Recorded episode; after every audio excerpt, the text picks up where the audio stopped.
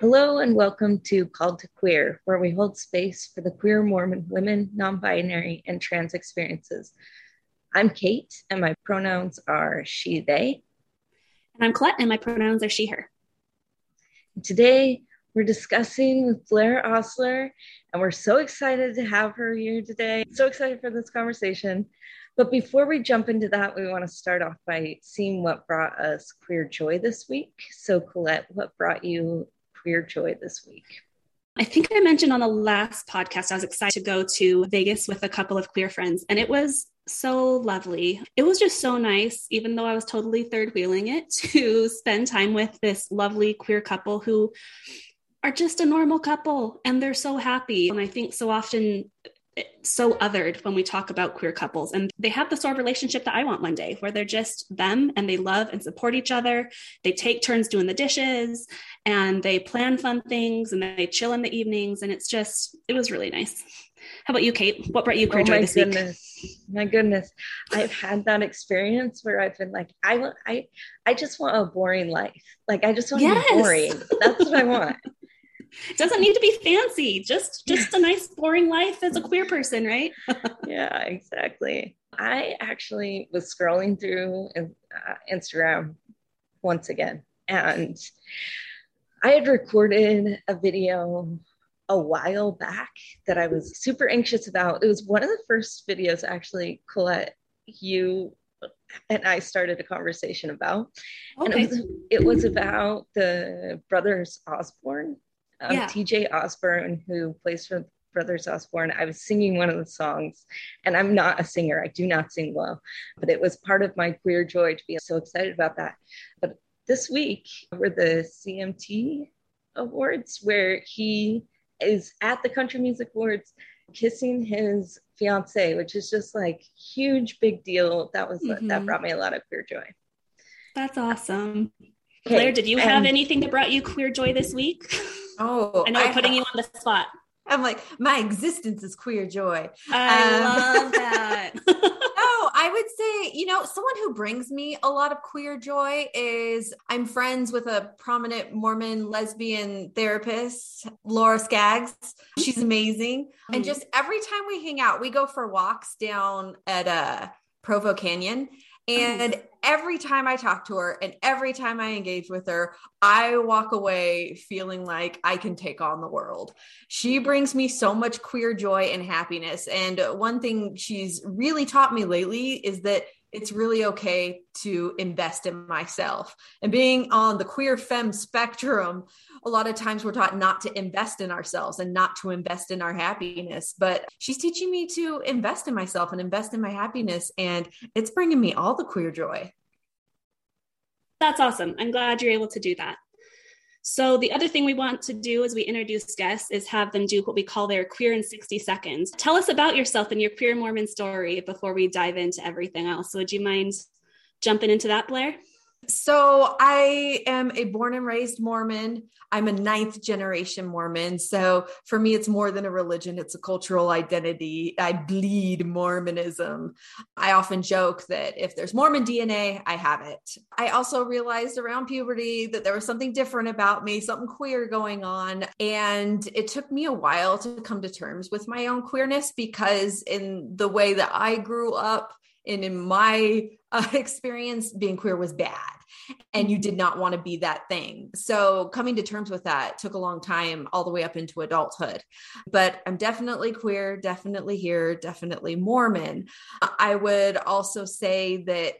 I don't think that queerness and Mormonism are mutually exclusive categories. I think for a lot of people, it's like you're either a faithful Latter day Saint or you're in the queer community. And I'm like, nope, you can be both. And I am both. And I'm going to stay right here on this fence until people get used to it. Can we get your pronouns? And also, how many letters would you uh, say you you have on the LGBTQIA plus acronym?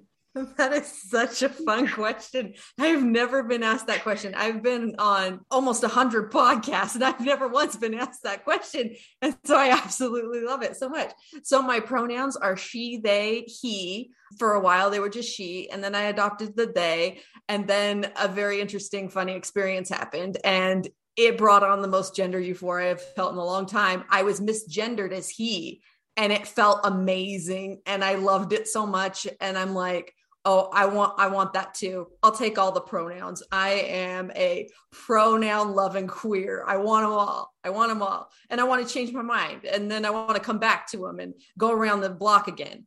So i use all the pronouns I don't know how many letters. Let's go for for all the letters. We have L, lesbian. So I'm kind of lesbian-ish as a bi person, but I normally don't call myself a lesbian even if you engage in lesbianism. I don't I don't know exactly how that would work. Gay, sure. I like the same sex.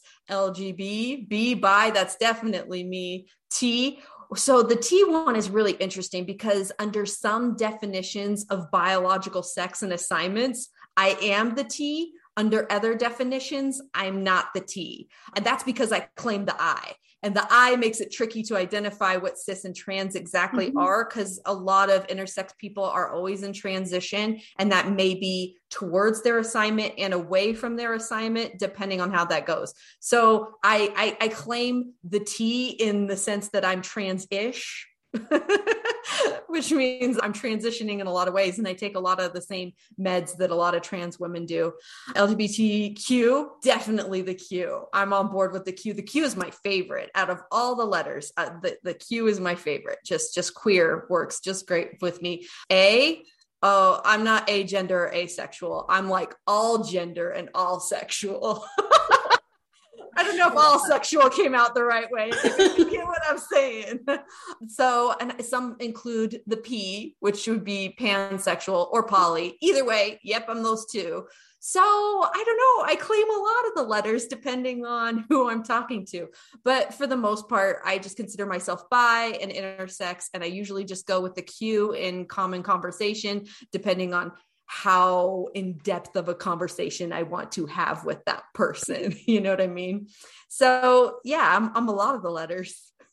I love that. That's one reason we love the Q saying queer, why we have that in our podcast name. It's just so all encompassing. And so I love that that can just hold whatever you want it to. Well, and the other great thing about queer that I don't know if other people appreciate this as much as I do, because it lets you be out of the closet without fully out of the closet and disclosing everything about yourself, I like the certain amount of privacy and ambiguity queer provides. It just means I'm a part of that community. You don't need to know everything about that, but I am a part of that community. And then you can come out as far as you want to go in that conversation. So, like, queer is good in so many ways. Well, and I love it also in just reclaiming queerness, you know, having it go from a slur to something that we've reclaimed and now love. So I, I love that part of it as well. Amen. Well, and the funny thing is, too, like that's exactly what the word Mormon is. Mormon mm. started as a slur that other people called, you know, my great great grandparents. They called them Mormons as a slur. And then Latter day Saints were like, sure, yeah, call me a Mormon. you know like it's the reclamation of just being like okay you can call me these slurs but they're not bad words i'm queer i'm mormon i love that so much i think that's a great transition to talking about queer mormon theology i imagine lots of people who will listen to this will know blaire ostler's name and know um, that they have i don't know multiple different avenues of interacting with the public, including a published book titled Queer Mormon Theology. I have some questions about that. Colette, did you have any before? I think just diving into it, like what inspired you to write this book? And I'm sure we will have more specific questions as we go on. Yeah, I wrote this book almost out of necessity. I felt sure. like I sat at an intersection to where this story wasn't being told. There were faithful books about being LGBTQ and Mormon, but they usually centered around same sex attraction and mm-hmm. solving one issue. Or it usually fell into lines of, well, just stay true to the brethren and it'll all work out in the end. And I did not want to write that book there are also lots of other books and commentary and media written on why the church is wrong and everything that is LGBTQ is in opposition to the church. I didn't want to write that book either. the book I wanted to write was really just my authentic experience with both and putting these puzzle pieces together and saying, look, it doesn't have to be the way it is right now. It could be different. So I really wrote the book with the idea that I have this experience, I have these ideas, and if people are willing to just have an open mind, they might see something that they could not see anywhere else. And that's queer Mormon theology. What what the heck is that? Why? Why? but it does exist. It, yeah, exactly. And now it exists outside my head. So someone somewhere on a podcast was so wonderful. And they were talking about all the different types of Mormonism and how all types of Mormonism and how people engage with it are legitimate and valid. And they said, if you haven't entered the Ostler verse yet, I encourage you to look at the Ostler verse. And I was like, I was like, Oh my gosh, that's actually a really good way to put it. Because in my own little Ostlerverse head, I have this beautiful queer Mormon imagination of what it could be like and how all the pieces could fit. But it was only in my head, it was only in my little tiny Ostlerverse. And so by writing down the book and sharing with it, everyone, it's like, yes, you are now entering the Ostlerverse of Mormonism and queerness let me tell you something. It's going to be a little different than what you're used to, but you're all going to like it. Okay. Come on in, take your shoes off. We got pride stickers, and you know what? We're going to have a good time. And I really just wanted this to be something a little more, a little more hopeful and a little more joyful when, when it, rightfully so, a lot of the conversation around queers and Mormons is dismal and and rightfully so. I'm, that's not a criticism of that. I just wanted something different. I just wanted something beautiful, something hopeful. And so that is the Ostler verse. So anybody who comes to interact with me in some way on social media or a podcast or my book, you are now entering the Ostler verse. I love that.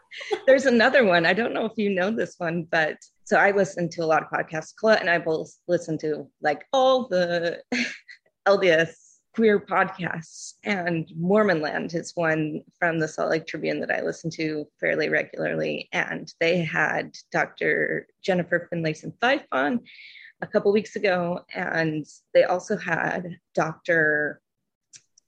Michael Austin. Do you know Dr. Michael Austin, Blaire? Mike Austin, of course. He he's the editor of my my book, actually. So yeah, Mike Austin. Well, you said Dr. Michael Austin. I'm like, you mean Mike? Sorry. So so I'm listening to them. So there's also this other element of I listen to a lot of these podcasts and I'll text Blaire and be like, Did you hear what they said about you? And she'll be like, I don't have time to listen to all of them. I actively so avoid the podcasts. I do. I actively avoid them a lot of times because I'm like, I don't want to hear what people are saying about me because I dish it out, but I cannot take it. Well, well, you should be glad to know that Mike, not Michael, Mike Austin, he called you the John Lennon of Mormonism, and then said that's because your Ostler universe is how you might imagine what Mormonism could be if we included these things, which I loved. I totally was enveloped in that idea of imagine how this could work out. I love that. And that is a lot what the book is. And it is a, a, reimagining of all the doctrine and theology that already exists there. And I want it to exist outside of my imagination and other people's imaginations too. I'd love to see these changes and policies adapt and change to these ideas that I'm sharing the book about queerness already being right there in the doctrine.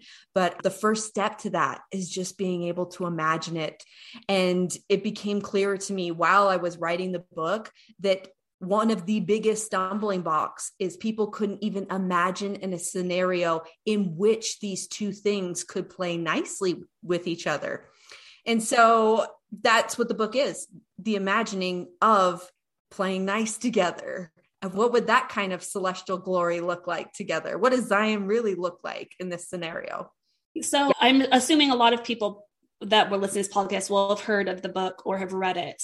But for those that haven't, what would you hope someone would take away from reading it? Oof.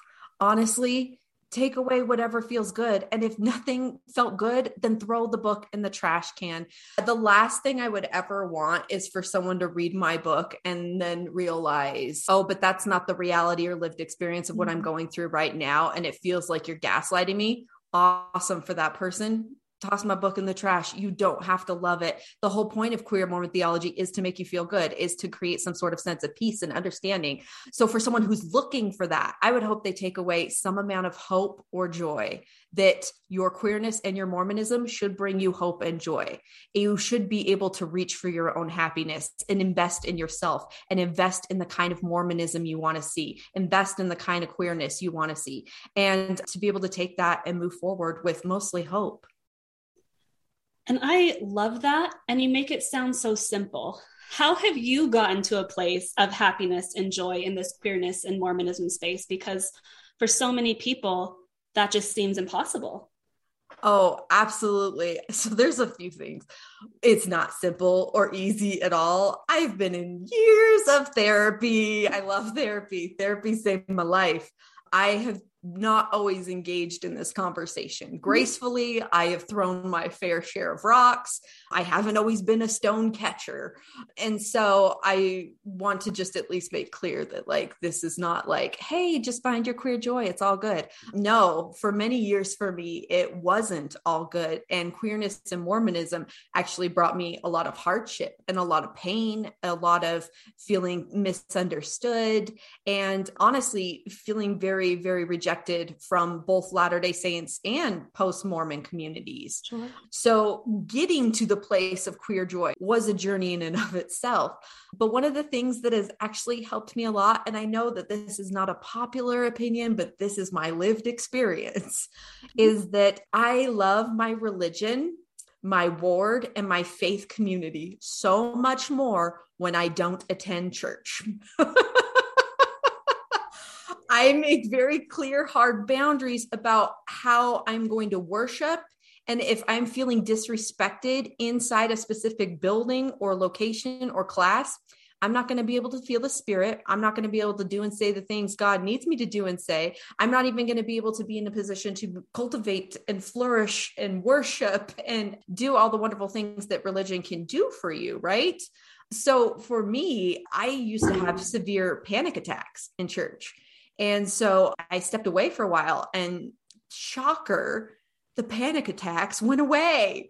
Oh. After I stopped attending church, I maybe had two or three panic attacks after that. And then they just kind of dissipated and left.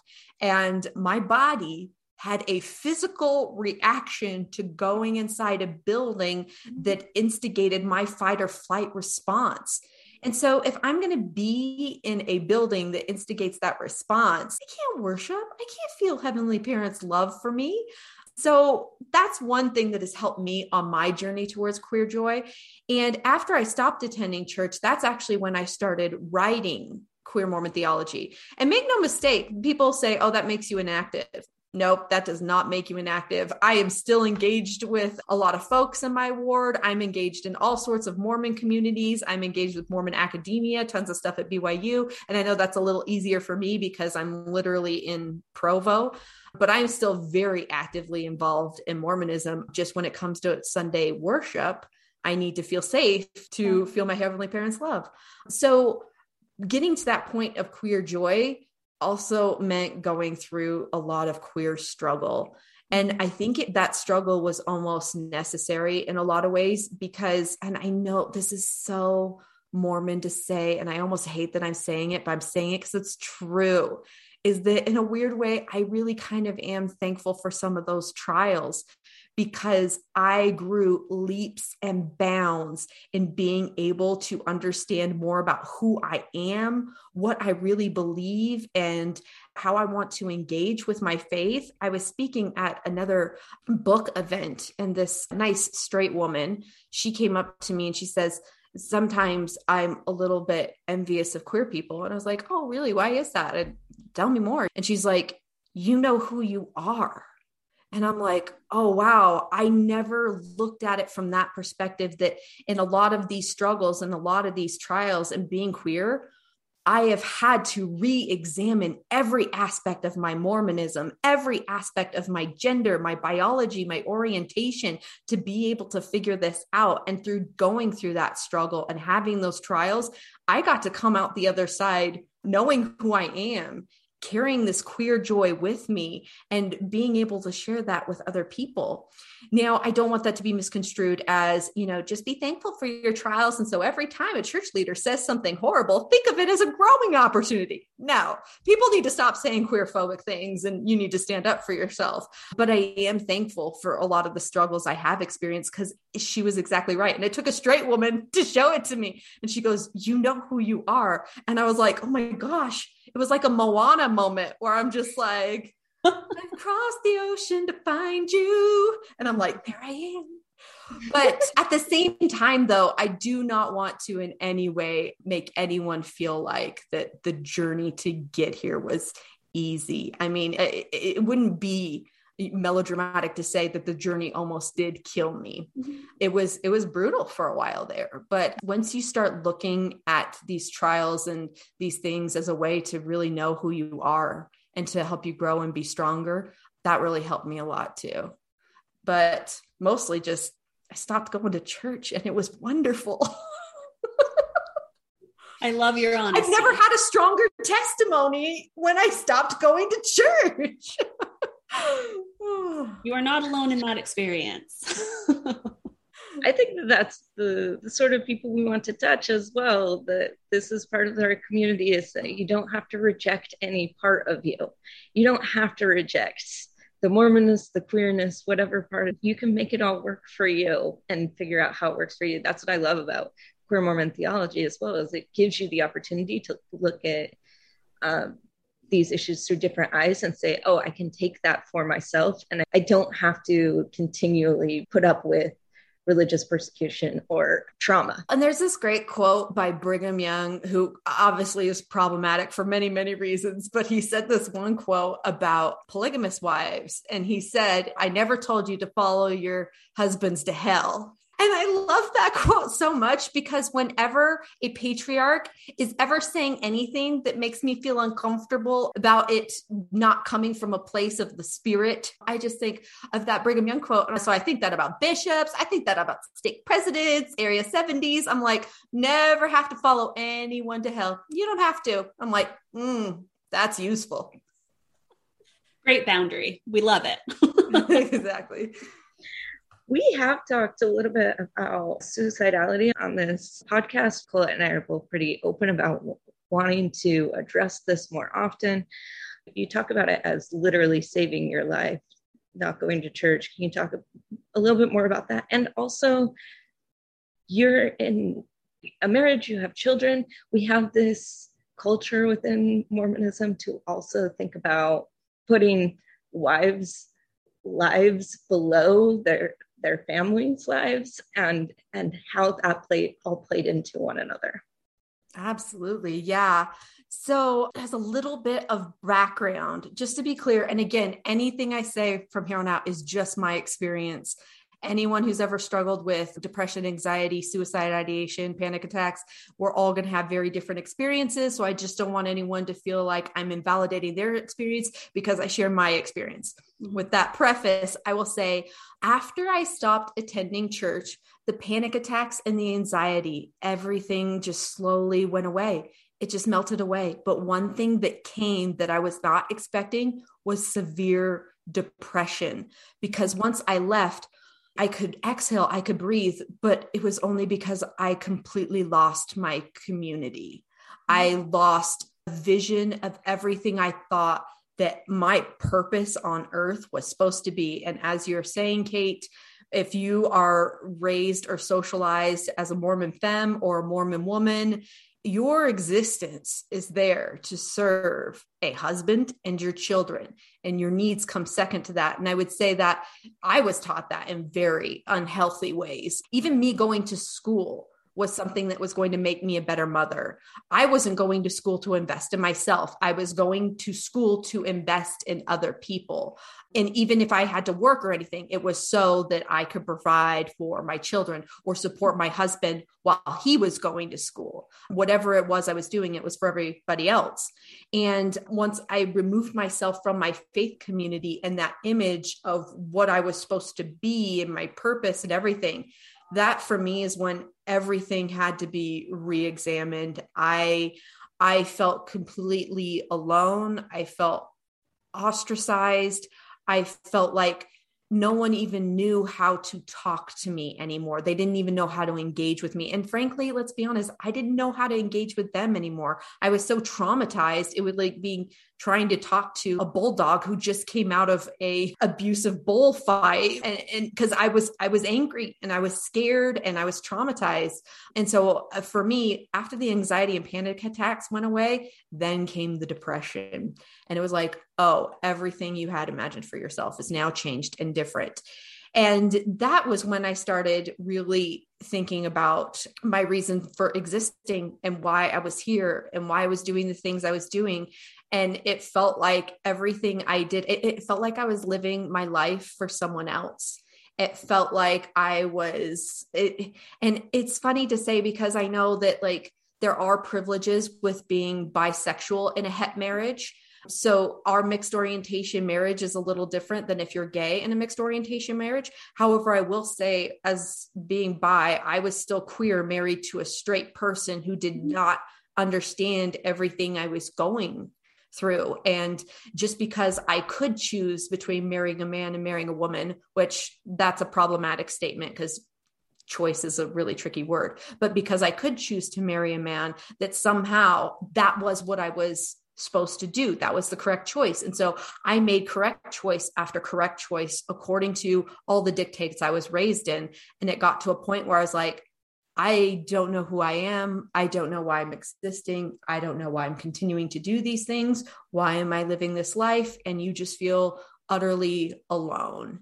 That was probably when things were the lowest for me a lot of it had to do with gender too. It wasn't just being bisexual. No matter how much I did with my body, no matter how much I changed it, no matter how much I altered it to be more of the perfect Mormon woman, the perfect Mormon wife, I, like I, I know people might not fully understand this, but I've literally been surgically altered and medicated and everything just to be the thing that I was supposed to be. It wasn't just a sexual orientation choice, it was a bodily choice, it was a mm-hmm. gender choice, and everything came down to you're you're going to live your life for someone else.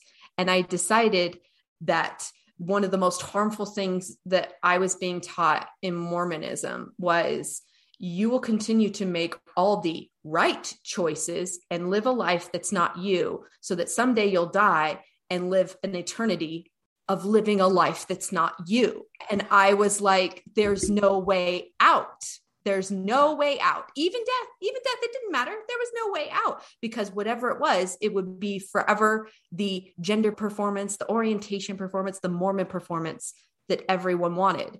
In a lot of ways, I felt like I didn't exist and even after i died it wouldn't matter i still wouldn't exist at least in that narrative in yeah. the way that it was being perceived and that again is a lot of the reason why i wrote the book for queer Mormon theology because what is the point of living a life that you don't want to live? So your eternal reward is to continue to live a life you don't want to live.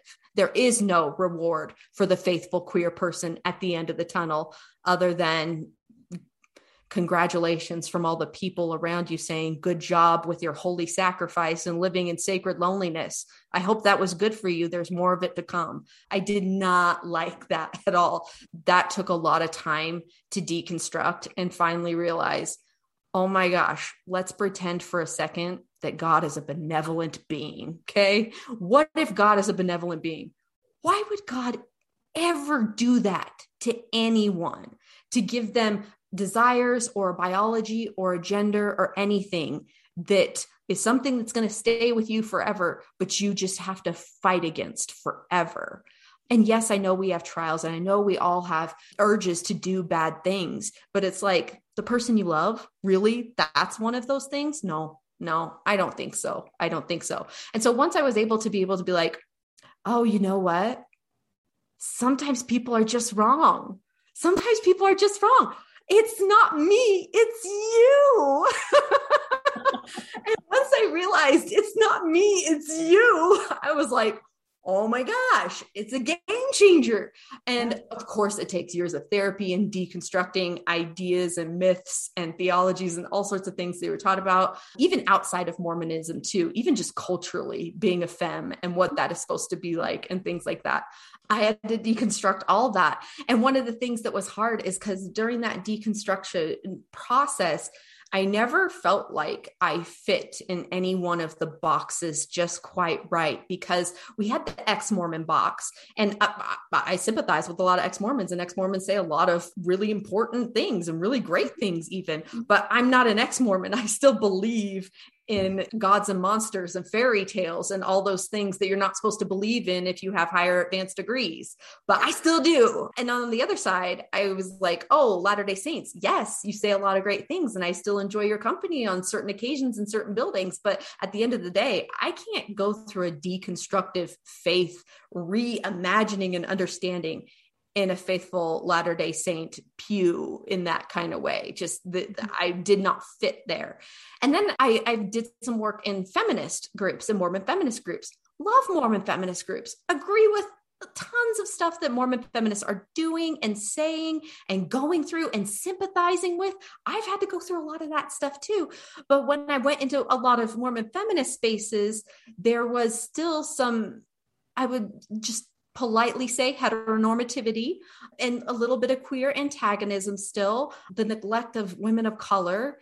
And there was this visceral hatred of polygamy. And I did not have that. I have never had the hatred of polygamy. And so anytime I tried to bring up the idea that maybe not all people hate polygamy and maybe bisexual women are more into it than others because we get our sister wife and we have a husband. And anytime I tried to talk about this in a constructive way, I was shut down a lot. But I don't want to say that about everyone. Like, if anybody follows Lindsay Hansen Park's work, she has been very open minded and really put herself out there to really hear what I had to say about it when hating polygamy is in vogue. You know what I mean? Because what, what I like is not in vogue. Mm-hmm. So, going through this faith transition, this process, there's like all these little pockets and groups. I love following Mormons of color and the groups that they have developed. But obviously, my place is to be quiet and listen. So mm-hmm. I don't go through and deconstruct my faith in marginalized groups to just colonize them. So that definitely wasn't an option either.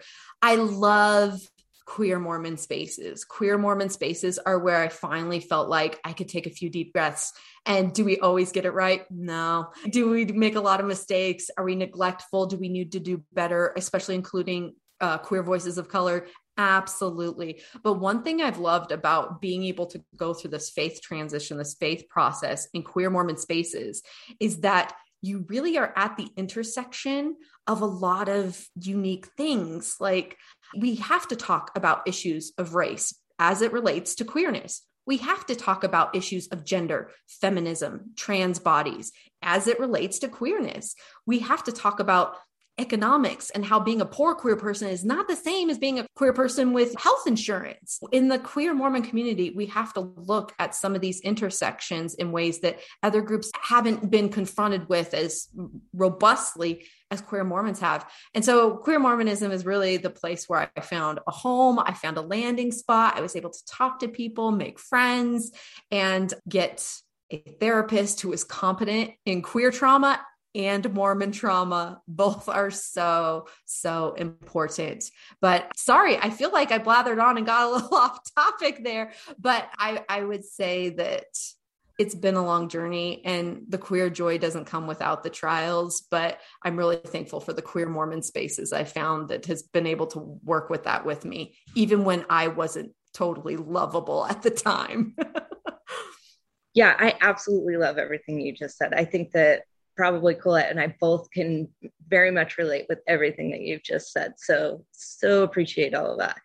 There are two things that I want to bring up from queer Mormon theology that you've touched on in your last answer. The first is your concept of celestial genocide, which you talk a little bit in that last answer, but I, I hope that maybe you can expand that and so that we can start using this in everyday Mormon spaces so that we recognize what it is we're doing. The second question is about polygamy, but I'll get to that after maybe you can explain that a little bit. Yeah, absolutely. So there's a short section in the book that talks about celestial genocide. And this is a term I came up with to basically describe what I was going through in the depths of my depression and faith reconstruction. It's the idea celestial genocide is that after we die, whatever it is about you that doesn't fit the cisgender, heterosexual, white supremacist view of what humanity should look like the rest of it will be completely eliminated. It's a type of genocide. So, for example, another type of celestial genocide is indigenous people. You will get whiter as you get more righteous. Okay, that's celestial genocide. Brother Jones, you will have your same sex attraction taken away when you die and go to the celestial kingdom. That's celestial genocide. Sister Smith, guess what? You won't want to cross dress anymore, and we'll continue to call you by he pronouns in the next life. That's celestial genocide. You're taking essential aspects and characteristics of who we are that harm no one, harm. And we're saying, no, they don't fit our Puritan culture. And our Puritan culture says that you need to be this thing. And so when you all die, That'll be the genocide of all things queer, all things brown, anything that doesn't really fit, you know, cis het white supremacist worldview. It needed to be addressed. And I felt like it needed a name because that's what I was feeling. I was like, you don't want me to exist. And then people would gaslight me. I even had family members who would say, that's not true. Of course, we want you to exist. I'm like, no, you want my performance. You like the way I make you feel when I show up looking like this, when I hold my husband's hand, when I sacrifice my needs for my children. That's what you want. And that's not me. You want the performance of me. And guess what? If I don't even know who I am, how are you ever going to know who I am? You can't. You can't. And so I came up with the term celestial genocide. And I was like, that's what it is. It's the erasure of your existence because it didn't fit what they thought I was supposed to be. Absolutely. And I've thought of this concept before, and I think it's so important to have a name for it now. Now we can actually talk about this as a thing that happens. I think that I appreciate this most about your book the second thing is about polygamy. So you and I also have pretty similar ideas about polygamy. And I think that this jumps off of celestial genocide to say, what do we do with polygamy as a queer thing? So when you go to these groups that are feminist groups and they're saying polygamy is the worst, it is a sort of queer erasure it is a little bit of queer erasure and it is a little bit of delegitimizing, especially among women or among femmes who have been socialized in that context. So, first, I just want to honor and appreciate that it makes total sense to me why someone would hate polygamy, especially a cis straight woman. It makes all the sense in the world why you would hate this thing. You never want to practice it. It's awful. Throw it away in the garbage. Let's say you're even a fundamentalist woman who has been in a very abusive and manipulative and harmful situation. You hate polygamy. Awesome. I love it. You go ahead and hate that as long as you need to hate that. And I just want to totally just make sure that everybody, you have valid reasons for why you hate polygamy. I'm seeing those and I'm honoring those for me, I had a little bit different experience. And I've noticed that there are a lot of other queer women and queer folks who saw polygamy, for better and worse, as a way to get their needs met in a system that would not meet our needs. For me, I don't know why I thought this. This is probably just Blaire's little bisexual teenage brain running away with her. But I had always envisioned polygamy as like, yep, I got me, I got my sister wives. We are living the life, raising babies. Oh my gosh, we're going to bake homemade bread and we're going to can pickles. It's going to be amazing. We're going to raise our babies together. Oh, yeah, that's our husband over there. He's great. Yeah, he does stuff. And this is going to be so wonderful. I could not wait to get my sister wife because to me it was just the gayness coming out. It was just the gayness. I could not wait to meet her and start a life with her. And we were going to go on all these journeys and adventures together. And i never saw this woman as my competition. I saw her as my companion. And the thing is i still saw a husband there and that was great and everything too. But the sister wife come on it was the sister wife. And i didn't see her necessarily as a sister wife as just the wife. And so I had this weird growing up with Mormonism and seeing polygamy as this way to be like, oh, I can get my needs met or I can live the life I want to live. There's this queer door here that I could work with. And it wasn't until later when I started studying polygamy and realizing how unbelievably androcentric, patriarchal, at times abusive and manipulative and coercive the practice was. And I'm like, oh, I see why everyone hates it now. but for me, I acknowledge all those things are there. And this is my family we're talking about too. I come from polygamous family members, I come from generations of polygamous women and polyandrous women. And so I'm talking about my family when I say this. And so, yes, it was practiced immorally in a lot of ways, but so has monogamy. And people will say polygamy is oppressive to women. Monogamy is oppressive to women. It was literally about a husband purchasing you from your father. And under coverture laws and European cultures, your identity was absolved under your husband's name. So I wouldn't even be Blaire Ostler. I would be Mrs. Andrew Ostler. And it's like, okay, y'all, it's all patriarchal, it's all oppressive. And so if you're going to sit and criticize polygamy, yeah, let's do it. But all those criticisms that you're saying in polygamy, they all exist in monogamy. It all exists within the institution of marriage. So we have to start thinking bigger. We have to th- start thinking around just our implicit biases and prejudices and how do we actually make this work for people. That's when I came up with the queer polygamy model. And people are like, why did you call it queer polygamy? I guess that really is a provocative title if you've never entered the Ostlerverse before. If you have been to the Ostlerverse, queer polygamy is just quite natural. It's all the latest and greatest, it's the rage. But for those outside the Ostlerverse, they're like, what is this? And I named it queer polygamy for a couple reasons. The first reason is I needed something to jolt people away from when you say the word polygamy one man and a bunch of oppressed women. I needed to jolt your brain out of that. And so by putting the word queer in front of it, it jolted you in a way that you needed to be jolted. I also included queer because I borrow a lot of the ideas and terminologies of the queer community to describe this new polygamous model. What the queer polygamy model is not it is not, this is how you should live your life. This is how your orientation should work. You should enter into this marriage.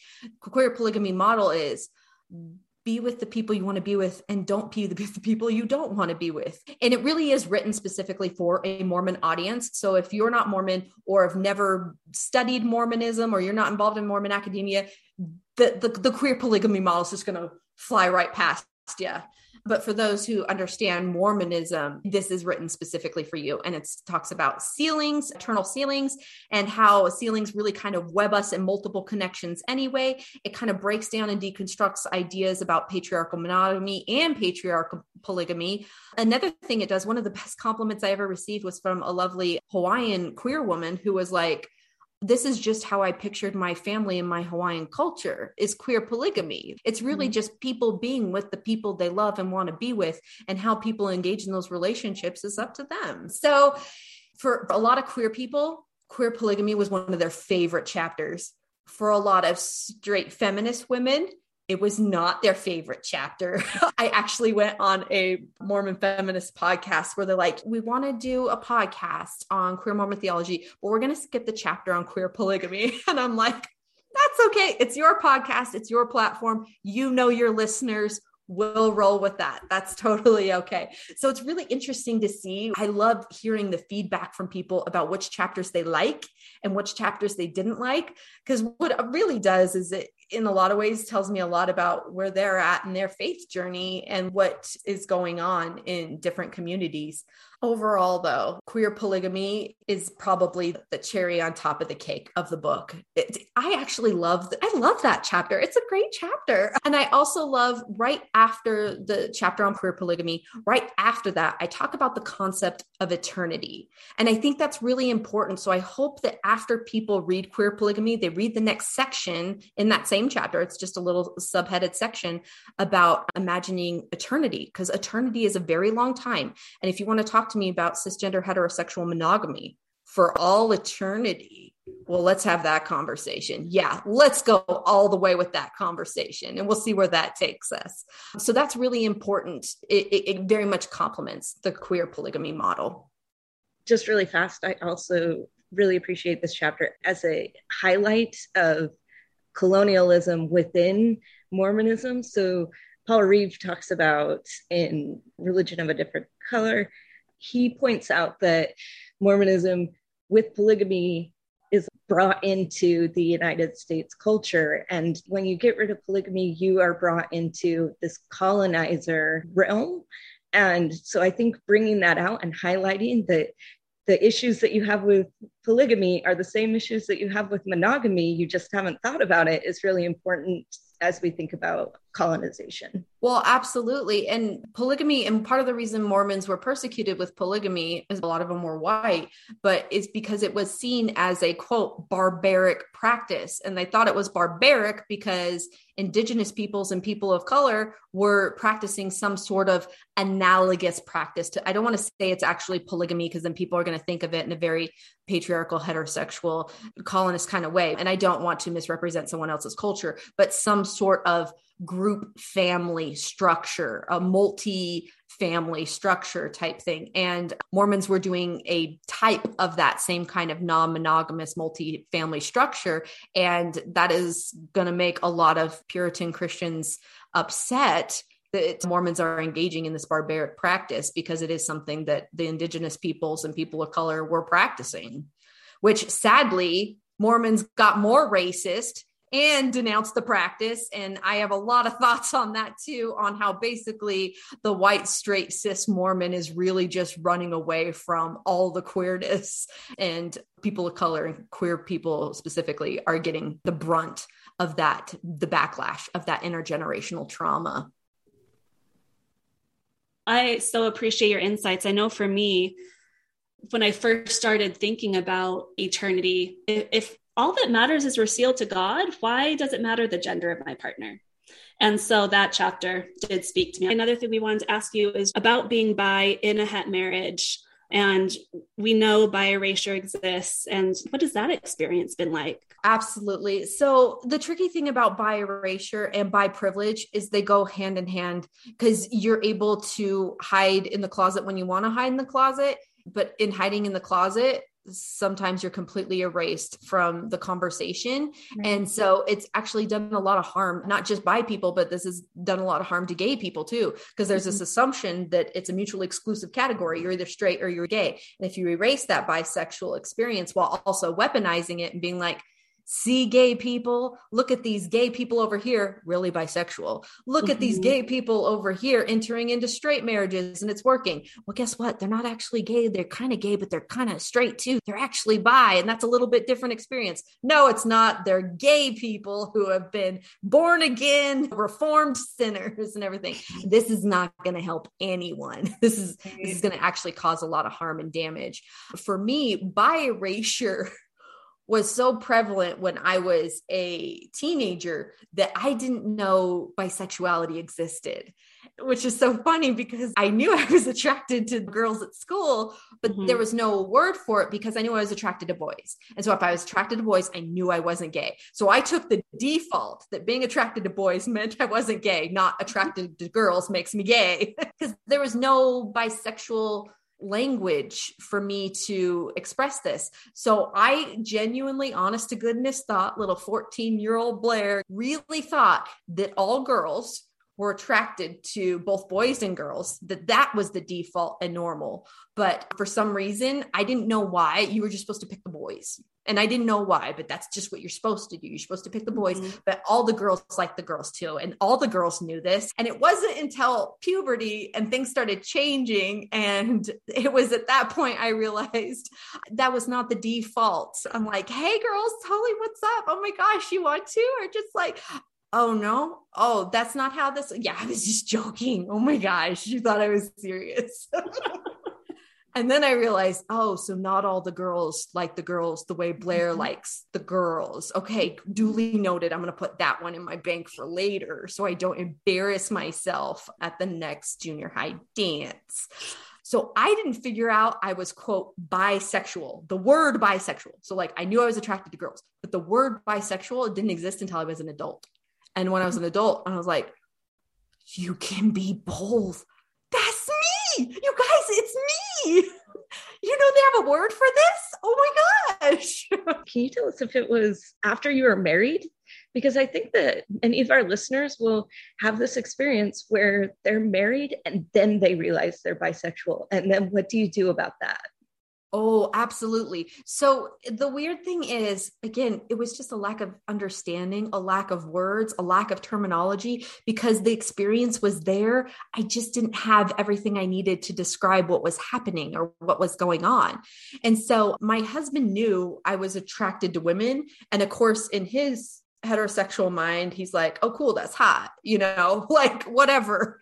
But he didn't really take it seriously. For him, it was like, a kink it wasn't a legitimate orientation. And so he knew I was attracted to women and that was fine. It wasn't a big deal. It didn't become a big deal until Prop 8 and the church really put their foot down and he was on one side and I was on the other side and that was a turbulent time in our marriage. It was a very turbulent time. We had strong disagreements about what that was and it eventually got to the point where I was like I can't talk about this with you anymore. It makes me want to punch you in the face. That's how much I disagree with you right now. And so that that was really tricky. Some fast forward, some faith transitioning things happened for him and in his life. He ended up working at the Disney Diversity program and he met tons of gay people and like wonderful gay Disney loving dudes. And he was just like, everything he thought about queer people, he realized oh, this is not the big bad boogeyman. Queer people are okay. And then he actually realized, and it took a long time for him to come around to saying I was bisexual. It was harder to put the label on it. It's not SSA, it's bisexual. Okay. Mm-hmm. But once he did, that's orientation euphoria right there was not being told I struggle or I have a sin or I need to read a conference talk, but oh, Blaire's bisexual. That was orientation euphoria. It's like, yes, call me by my correct orientation, please. So, understanding I was bisexual took a lot longer just because of bi erasure, because I didn't know that was one of the things. But I'm so glad I did keep poking and prodding at that. And for a lot of women, especially women too, I feel like in a lot of ways, this isn't to negate anything that men go through, but just the Mormon femme woman experience you're kind of taught you don't have a sexuality in a lot of ways. There's just the lack thereof, or whatever there is. You just hold on to that and you're going to give that to a man someday. And so, if you're figuring this out later in life as a woman, and maybe you're in your 30s, maybe in your 40s, maybe in your 70s, and you're like, oh my gosh, I feel like such a bonehead. I just figured this out. And for some people, they're like, I'm actually just a lesbian. Turns out sex isn't supposed to be like washing the dishes. And so, if that's you, that's totally okay. Don't feel bad. Don't feel like you should have figured things out sooner. There's everything in our path as Mormon women to stop us from discovering our own sexuality, quite frankly. And whatever we do discover, we hide it away, put it in a box, and your husband gets to open it on the wedding night. And that's just not a healthy way to look at one's body and orientation and how to engage in those kinds of things. So sometimes it does take bi people a little bit longer, and lesbians too. It can take a really long time because of the amount of erasure and shaming that goes with it just the overall shame of sexuality. That's one reason I'm pursuing additional training to become a sex therapist. Mormons are screwed up with sex in general. Then you add any sort of queerness on top of it. and it's rough. And so you are not alone in that experience of just not even having the language. I was dating a woman for a while and I'm like, oh yeah, I'm totally straight. This is just a weird fluke. Like people fall for other women all the time and are still straight, right? right? Totally. right? Yeah, totally. This is straight. This is straight. Definitely. Oh, that's funny. No, I'm glad that you brought up the idea of overall sex education too, because I think a lot of the problems with queer antagonism directed at the queer community from straight Mormons is also just tied up in their own sexual trauma and shaming. I can't tell you how many times I've heard a cis straight guy tell me, Look, we all have to curb our sexual appetites and we all da da da da. And I was like, are you still carrying a lot of baggage and guilt about the fact that you masturbated and looked at porn when you were in your 20s? Because it feels like you're throwing that at the queer community when really you just need to not feel bad about that anymore. Okay. You can just let that go because you're right. There's so much sexual shaming for everyone. And so mm-hmm. the queer community gets pointed out a lot for that. Like, look, we all have to play by the rules. I'm like, well, the rules aren't fair to you either. Maybe you don't deserve to be shamed for liking women any more than a lesbian deserves to be shamed for liking women. Okay. Now, be respectful. Women aren't there for you, but you don't need to be ashamed of that. I do feel that there could be a lot of improvements made in everyone's mental health with a little more sex positive education and understanding. Agreed. 100%. in addition to this, thank you so much for normalizing this conversation.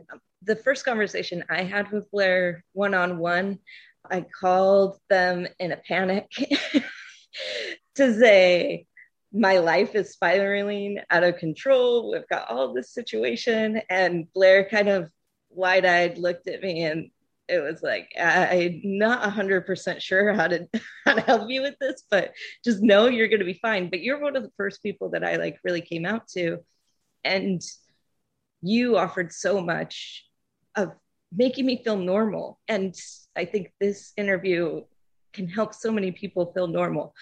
One element though i think this is different for wives. I want to say wives people who are assigned female birth were wives to husbands and their husbands having a harder time than if their husbands were coming out to their wives because of this patriarchy. Do you see that? Do you think that? Absolutely, that? because it what it really is is just one more concession that women are supposed to make for the family. You give up all sorts of things for the family. Why can't you just give up your sexuality? Straight women are already kind of doing this too. So why can't you just do this? So there is an extra layer of shaming in that we one um, are expected to make concessions all the time. Two, we're kind of taught we don't really have a sexuality. And then three, when we do or say something about it, it's just not taken as seriously. And even lesbianism, even same sex couples are not taken as seriously or even as threatening as a same sex male couple because we don't take women's sexuality seriously. So, yeah, I would totally agree with you, Kate. You're absolutely right. Oh, and side tangent, I am so glad you called me. And I'm just glad I didn't make a complete fool of myself when you called because I'm like, like all I want to do is help, but I don't know what I'm doing. so I'm glad you called and I'm glad that it was a positive memory for you. And I think that goes to show just the importance of we don't need to know the answers, but as queer individuals that grew up Mormon, we need community. We don't mm. need someone to tell us what to do. We need people that get it and that can just be like, yeah, this is hard and I'm sorry and I'll sit with you. Absolutely. Amen. Amen. And that's why we're so excited for this podcast to hopefully help form that for people to help people realize they're not alone. I do want to talk about so Blaire, in addition to have written this book and multiple articles, has also done a bunch of podcasts. Two I would recommend is Questions from the Closet. The other one is Listen, Learn, and Love. And the Listen, Learn, and Love one taught me so much. I remember exactly where I was listening to it. I was running and I was literally out loud going, yes, oh my gosh, I've never thought of this. And one of those things was you talk about being intersex and the different ways you can be intersex. And I would encourage people who don't know to listen to both those podcasts because you explain it so well and, and in depth. But the other thing was how intersex folks are often doing the same things that trans folks are doing. And in Mormonism, actually, in the general handbook, they make this distinction. If you're intersex, it's okay. And if you're trans, it's not okay. So, can you talk about some of the ways that those things intersect and how that works for you and maybe your struggles with that? Absolutely. So, just to clarify, the only thing that makes intersex people in common with each other is that somewhere along the way, your reproductive anatomy went awry. And that can happen in so many different ways. And so there's no one example of intersex you can point at and be like, that's intersex, because it is such a broad manifestation of biological variances. So when I talk about my intersex experience, I just have to clarify someone else's intersex experience is going to be completely different from mine. And that is 100% okay. And also, the part in the, the episode that I'm specifically talking about, because you talk about being intersex in multiple different ways, the one that hit me the hardest was talking about your doctor receiving your testosterone numbers and saying, Don't worry, you're still a woman. that was something that really hit me at like, what level are you not anymore? And that's what you say in the podcast too. Absolutely. Yeah. It, it, just to paraphrase for the listeners at home who haven't heard the other podcast, but I went to the doctor and I go to a lot of doctors for a lot of things and I'm on a lot of medications for the things, but I was having my testosterone levels and my other hormones regulated because sometimes I won't menstruate for a year. And so they have to put me on hormones to make me menstruate because you, you probably should be doing that if you have the equipment to do it. Anyway, long story short, I was having my testosterone check and I picked up the phone and I was talking with the nurse and we went through all the other ones. And then it came to the testosterone one and she rattled off the number and she goes, It's a little high and it could be contributing to some of your other abnormalities, but don't worry, you're still a woman. and uh, like you, Kate, it was in that moment my light bulb went off and I was just like, Oh my gosh y'all are just assigning people things based on numbers and who knows what else you're doing back there in your lab. You don't get to call me a woman. I'm not a woman. I don't know. That was the moment for me where I was just like, oh my gosh, biological sex is way more complicated than what anybody is really understanding. And I wouldn't care if it wasn't my body, but it was my body we're talking about here. I wouldn't be a specialist on my hormones and reproductive anatomy if I didn't have to be. And so, with not having the privilege of a regular anatomy, I'm able to deconstruct a lot of these things. So, for me, what was your original question again about being intersex? Oh, policy, handbook, church. Okay, so here's the weird thing, right? Okay, so I'm going to give a shameless plug. I have a dialogue article coming out in the winter issue. It's called Queer Bodies, Queer Policies, and Queer Technologies. And it talks about the church's policy on queer bodies. It talks about technologies and how we're changing and adapting and molding queer bodies and how this all fits together. So, this article is going to basically address all that stuff you, you want to talk about. So I'll just give you some of the highlights. Basically, the church is in this really weird, awkward position. And the church is not anti technology, and the church is not even anti hormones, anti transitioning. In some instances, they are even pro transitioning. Intersex people are encouraged to make a choice get rid of the androgyny, make a choice, and go with that one. In some documented cases, the church has even had someone who found out they were intersex decided to transition and the church allowed it because of the hard facts of their biology. They were assigned male and doing male things and realized, oh my gosh, they're reproductive anatomy is so much different than everything they thought it was. And then he transitioned to she. Sorry if I didn't get the pronouns right. And she was no longer allowed to use the priesthood after that, which was super interesting, even as an intersex person, right? Because if you pick the female side, it comes with all the female things. So, in some ways, the church encourages the use of HRT, hormone replacement therapy, includes surgeries, anything that makes you conform to a gender binary. And intersex people as that one weird case where you get to choose. They let us choose. Now, for me, I mostly conform to the assignment I had. However, I had to actively conform to that assignment. It wasn't something that happened naturally or easy for me. I actually had to go that direction. But for trans people, oh no, you do not get to choose the way intersex people choose. In fact, it's actually the opposite. You are held to a higher level of accountability because you were given an assignment. Your biology conforms to that assignment, which is hilarious because it's just a tautology. It's like saying the same thing twice. You are a man. Why? Oh, because I said you're a man. Oh, that really clears it up. Thank you. That's very helpful. So they assign you male. Your biology conforms to what they said is male.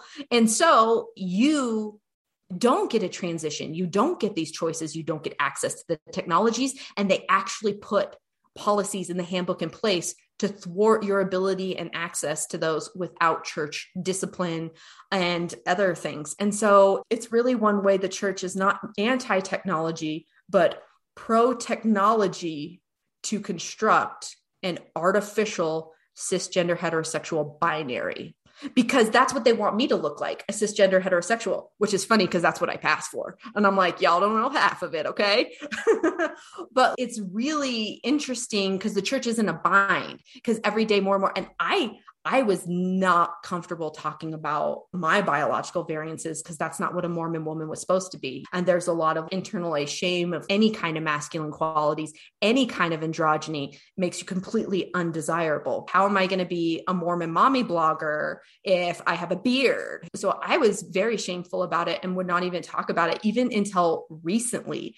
And not only that, the only reason I've been more comfortable and open talking about it within the last year or two is because a lot of trans people that I know and love, they told me they were intersex.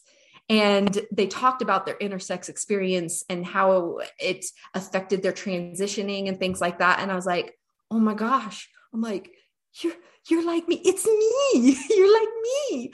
And so in talking with these amazing wonderful mostly trans women i was like we're different but we're also not as different as people want to believe because biological sex is complicated. And so it's really from, again, trans women for the win, once again, is like, well, you know what, Blaire, you can actually speak up and stand up for yourself and have pride in your biology. Me? I can't okay, let's give it a try. And so the intersex pride is still something I'm working on and something I aspire to. I'm still deconstructing a lot of shame in that department. But at the same time, being open about it has been so unbelievable because so many people you would believe to be cis binary are like, oh no, I'm intersex too. And no one would ever know. If I listed all my Facebook friends, Instagram friends who contacted me are like, oh no, I have an intersex condition. I was like, what? You? You too? And now i'm just like oh my gosh i just feel put the lighthouse out shine the light. Anybody who wants to come come over here and let's talk about it. Because contrary to popular belief and this is the tricky thing people think that if you're intersex that you owe everyone androgyny. Because there is this kind of toxicity about authenticity right now. And I love living my authentic queer life and everything. But the toxicity of authenticity is people saying, well, if you're not living your fullest, queerest life and expression openly for everyone to see and enjoy, then are you even being true to yourself? Are you even living your best queer life? If you fit into a cis binary category, blah, blah, blah, blah, blah. And I'm like, oh, no, no, no, no, no, no, no, no. I reserve my androgyny for who I want to show it to. No one is entitled to my androgyny. And I do. I give my androgyny to my husband because he thinks I'm beautiful no matter what. So being intersex is weird because people don't believe you're intersex unless you give them androgyny because that's what they have pictured in the mind. And contrary to popular belief, the majority of intersex people from day one have been conditioned to pick into the binary and we're so good at it in one way or another that we go unnoticed. And because that's exactly what they wanted to do. It was supposed to be get rid of androgyny. So for me, that's kind of where I adopted the part of the reason I adopted the she, they, he as well, because it's a reclamation of all the parts of me that are the he that I was told I was supposed to hide. It's all the parts of me that are they and I still grapple with. And she, because that's what I look like to most people, which is totally fine. All the pronouns bring me joy because I am part of all these things and that's okay. Thank you so much. There was another part of, of that podcast. That podcast is just really outstanding. I like that you you have this, you do have an authenticity about this, and you don't you don't at any point apologize for any part of it. It's just how it is. And one One other element that I really liked was the you say you can find out your intersex at any point in your life because we don't think about all of these ways that we can be intersex that there are many ways that if you don't have a physical condition you're not going to find out until you're like 24 or 25 and what does that do to a person when we've already assigned them something and and they find out later that there's something different about their body or that sort of thing? I also think that intersex liberation is trans liberation that once we see intersex bodies more we can understand the transgender um, experience a little bit more. So i appreciate you being willing and open to talking about that because it's part of my personal liberation as well. Good. I'm so glad to hear it. I feel like our conceptual ideas about biological sex assignments revolves exclusively around the morphology of your genitals that's what people think of first. And then when people found out that argument falls apart really quickly for trans discrimination for trans people who have had genital confirmation surgery, they went straight to chromosomes. I was like, oh, you want to talk about karyotypes? Let's talk about all the complexities of karyotypes. This is going to be fun. Let's go down that route. And turns out that's a lot more complicated than people want to imagine anyway. And it turns out there's a lot of weird things going around with your biological sex and reproductive anatomy. So, for that reason, this is why different intersex people will have very, very different experiences. So, hypothetically, for example, again, respect everyone's individual experience. If you were an intersex person who it the intersex experience was the morphology of your genitals, like you had an enlarged clitoris that resembled a penis or something like that, because these are homologous organs, you may have had surgery without your consent and you may have been told one thing and lied to your entire life. That is a completely different experience than what happened to me because I grew up thinking I was just a woman. Most people you usually find out your intersex during a few different parts of life. If it has to do with the morphology of your genitals, it usually happen at birth because that's how we assign biological sex, which, by the way, for the listeners, is no way comprehensive. There's no way you can tell a person's biological sex by looking at their crotch okay not possible anyway so if you if you had non-binary genitals that's going to be the first marker for someone who might find out. The next would usually be around puberty. When you start to go through certain changes, the example I use is I love this guy, wonderful TED talk he gave about how he found out he was intersex because he was having abdominal pains as a teen. And it turns out he had a fully functioning uterus and he needed to menstruate, but there was no way for the menses to exit the body. So he had to have emergency surgery and things like that. So some people find out around puberty. For me, it was a tie between puberty and trying to have babies. So, intersex variations and biological sex in general is predicated on biological reproductive utility, your ability to either get pregnant or get someone pregnant and make babies and put them in the world. That's why we assign a biological sex. And so, if you go to make babies, you may find out things about yourself that you didn't know existed because they weren't visible from the outside looking in. I had some complications during puberty with menstruating and excessive body hair, we'll say. I look like a Sasquatch, to be honest with you. But it wasn't until I tried to get pregnant that we took a look inside. And then eventually I did get pregnant and I had C-sections and things like that. And the doctors who operated on me, and yes, plural, there was multiple surgeons in the room because when I deliver, it is not a regular experience. There's two surgeons in the room and a pediatrician and all sorts of things. They actually got to go in and take a look at my reproductive anatomy and my uterus and everything. They actually photographed it for medical journals. They're just like, I don't, I, I don't, know what that thing is, but it gestated a baby, you know? so that's when I found out. For some people, if they don't want to have children or don't have those things, they may be intersex their entire life and never find out and just never know. So we'll never get an exact intersex head count because one, some people never find out. Two, there's a lot of debate around the actual definition of intersex. So some people define me as not intersex because I don't have non binary genitals. They'll say it's all about genitals, it's only genitals. And I'm like, what about people with androgen insensitivity syndrome who have different chromosomes? What about them? And then other people will say, oh, it has nothing to do with your genitals at all. It has everything to do with chromosomes. Your chromosomes determine your sex. And so if you're XX or XY, it doesn't matter how those manifest. That is the assignment. And anything in between, that's true intersex. So it's really tricky to get like an ex- because people will be like, oh, they're as common as redheads. And we're like, well, kind of, but we have no idea what definition we're working with.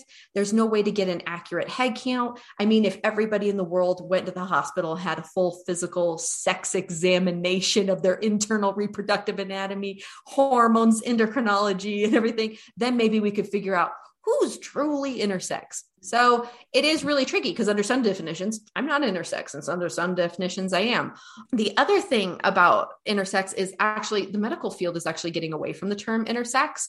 And so I still use it because some people don't even know what intersex is. People are actually calling it disorders in sexual development. So DSD, that's what's in the DSM 5. And I actually don't prefer that because I don't think all biological variances should be considered disorders because some people might decide yes this is a disorder and i want it fixed but some people may decide no it's not a disorder. I'm just naturally intersex androgynous. It's not a mm-hmm. disorder in sexual development. The other thing is it's even more ambiguous. So disorders in sexual development could be a guy with low sperm count. So it's really interesting the conversation around the biological sex spectrum. What is intersex? Who counts? Who doesn't? Oh, we're not using that word anymore. We're using disorders in sexual development. Well, that's even more ambiguous than the other words we were using. And so, if there's anything anybody takes away from the intersex conversation, it's one, biological sex is anything but binary. It's bimodal, meaning most people fall on the two ends in the clusters. It's bimodal. That's totally fine. No one has a problem with that. But it is a spectrum and it is more complicated than just one on one end and one on the other end. The other thing I would ask them to take away from the conversation, because biological sex is so complicated, we're still learning and still discovering new ideas about how the body works. Be nicer to trans people. Trans people are having experiences that we don't fully understand or know about because I love the argument that a lot of trans people are saying that trans people are intersex because they're undergoing these transitions. And it's a, mm-hmm. a, a, mm-hmm. type of intersex and a type of androgyny for some trans people, not all trans people. And I think that's beautiful too. Like any trans person who wants to claim the I, come claim it. Yep, you're on my team automatically. I love that. And so, one, biological sex is complicated. Two, be nicer to trans people. And third, the most important one, if you can fight for equal access to medical care for trans and intersex bodies, it makes a world of difference. I am in, a considerably privileged marriage in which my husband, generally for most of our marriage, has had good health care. But a lot of the stuff I've had to deal with it has costed us thousands and thousands and thousands of dollars. And the funny thing is, sometimes I worry about how much different my life would be if I just didn't have access to any of the care, if I just couldn't fit a binary. It like I just didn't have the money to be perceived as cis. So be nice, love each other. Biological sex is complicated, and let's get some universal health care up in here for everyone. For everyone. Preach. Oh man. Well, I know I've so appreciated this time with you. I'm not sure if there's anything else that you feel like we should have asked you or that you wanted to talk about, or Kate, anything you wanted to ask. I know this has gone a little long, but I just love talking with you and learning from you.